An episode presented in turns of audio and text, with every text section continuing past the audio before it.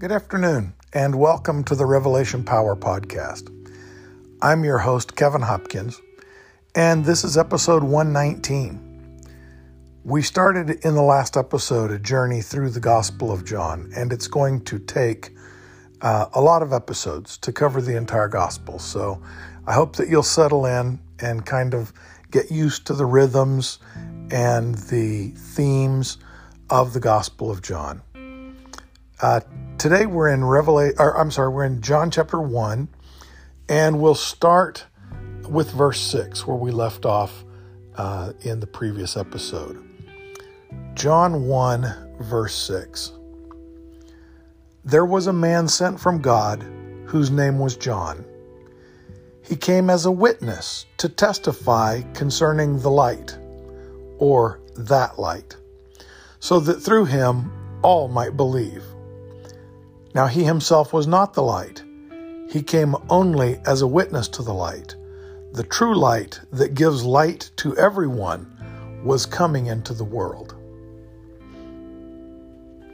It's a short section, but there's a whole lot here so that you meet through John, the, the writer of the gospel, John the Baptist or John the Baptizer.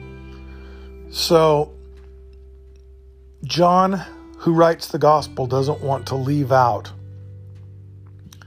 John the Baptizer and his role in welcoming the Messiah and his role in the work of God's salvation in this world. So let's look kind of closely at what he says. There was a man sent from God whose name was John. Just a guy, but he's been sent from God. He is in that way reminiscent of the Old Testament prophets. A lot of people, Jesus himself said, if you can understand it, John is Elijah. Uh, John fulfills the role of Elijah. He fulfills the role of many of those Old Testament prophets Jeremiah, Ezekiel, Isaiah, who come to proclaim God's action in their world at that very moment. You see, that's the biblical role of a prophet. It isn't someone who tells the future. It isn't someone who, who fortune tells in a holy way. Um, it isn't someone who predicts what's going to happen in the future. That's not a prophet.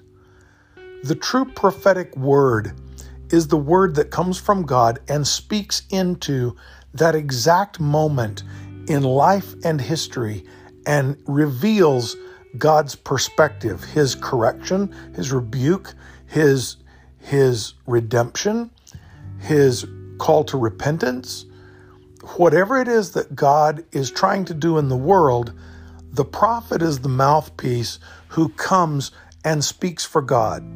And they often come out of nowhere and return into nowhere. In the Old Testament, a lot of times prophets just show up, speak God's word into the situation, and then disappear. Now, Elijah comes out of nowhere, walks into the king's palace, and says, As surely as God lives, it will not rain again in this country until I say so. And he tries to walk out and disappear into the desert, but it doesn't work that way. And ultimately, he's carried off to heaven in the chariot of fire. Other, other prophets come from nowhere, disappear into nowhere. John doesn't have the luxury of coming out of nowhere. He is the son of Zechariah and Elizabeth we remember the story of the angel coming to his father and and proclaiming that he would be born and that this is the role he would play. He would set the path before the Messiah. We have the story of of Mary, the mother of Jesus, coming to visit her cousin Elizabeth. And Elizabeth's baby, John the Baptist, jumping in her womb when she hears Mary's greeting. And so there are things going on here that um, have introduced us to John since before he was born. But in all those growing up years, just as we don't have the growing up years of Jesus recorded, nor do we have the growing up years of John recorded. And so they both kind of pop back into history as adults at about the age of 30. Here they are once again encountering each other. And when we meet John the Baptist, he has followers, he has disciples, and Christ has none. He has apparently completed training to be a rabbi and now is about to start his earthly ministry and comes to John to be baptized as a follower of John. They didn't baptize people like we do to acknowledge that they have have become uh, a professor of the faith. We don't baptize. We baptize people to welcome them into membership in the in the body of Christ Himself in the in the church. We baptize people to to testify that they have died to sin and arisen to new life. It's an outward sign of an inward grace to us. But in John and Jesus' time, baptism was different. It was the sign and the seal that you were that person's follower, that person's disciple. And people baptized their disciples as a covenant. So Jesus comes to John to be baptized, and uh, elsewhere in the Bible, we're told that John says, No, uh, you should be the one baptizing me, to signify that John understands it's the follower who gets baptized. And Jesus says, Maybe so, but for now, let it be this way. And, and so baptism is redefined in Jesus. He's not there to be baptized as John's follower.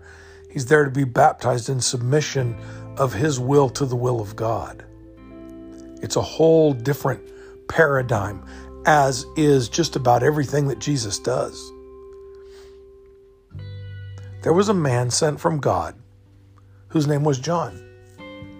He came as a witness to testify concerning the light. He didn't just come, the previous sentence says he was sent. So you could easily read this he was sent as a witness to testify concerning the light. And the article there is very particular. It could, in fact, say he came as a witness to testify concerning that light, which I think is what the NIV says. That light, the light that had come into the world, the life that was in him that was the light of men the light that shines in the darkness, and the darkness can't even cast a shade on it. There was a man who came from God, his name was John, and he was sent as a witness to testify concerning that light. The article calls back to that light. He's a witness. And in the Bible, witnesses play a strong role ever after this passage. Even in the book of Revelation, God is going to provide two witnesses to the world who are going to define the difference between the light and the dark, the good and the evil, the kingdom and the empire. And those two witnesses, if you've listened through my my podcast series on Revelation or you've read my book, I believe those two witnesses are His Word, the printed Word, the written Word, and His church. His Word and His church are the defining witnesses that split the difference in this world between what is godly and what is not. And John came as the paradigm, as the model, as the as the principal witness concerning the light. He was the first who would say, He's the one. He's greater than I am, and He must become greater, and I must become less, because that, that right there, my friends, that man, Jesus Christ of Nazareth, Jesus of Nazareth, or Jesus the Christ, that man, Jesus, he's the dividing line. He's the light. And John was sent as a witness to testify to the light, so that through him all might believe. Whoa, that's a big statement.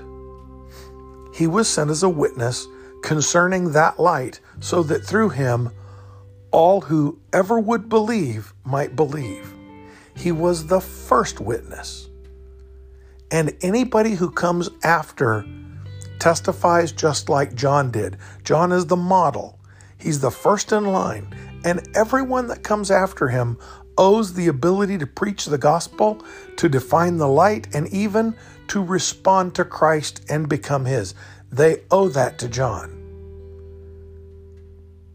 John the gospel writer held John the Baptist in really high regard because it is his perspective that the purpose of John was to be the first to proclaim Christ the Messiah, and that his legacy is that everybody who comes after believes through John.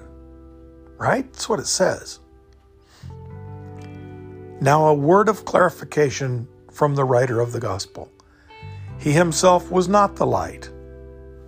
He came only as a witness to the light. It's a very particular statement focused at a very particular group of people who would say, wait, because he was the first, shouldn't we worship John the Baptist too? And there have always been people who felt that way from the very beginning. John had his own disciples and his own followers. And if you've ever believed in something very strongly, a political candidate, for instance, you've believed in that person so strongly that you put your name behind them, you endorsed them, you gave them money, you gave them time, you hung up political signs, you went to the rallies, you invited people to vote for them and support them, and then in the primary they lost. And your candidate gets up to the microphone and says, Thank you, good job, beautiful race, and now please support this guy.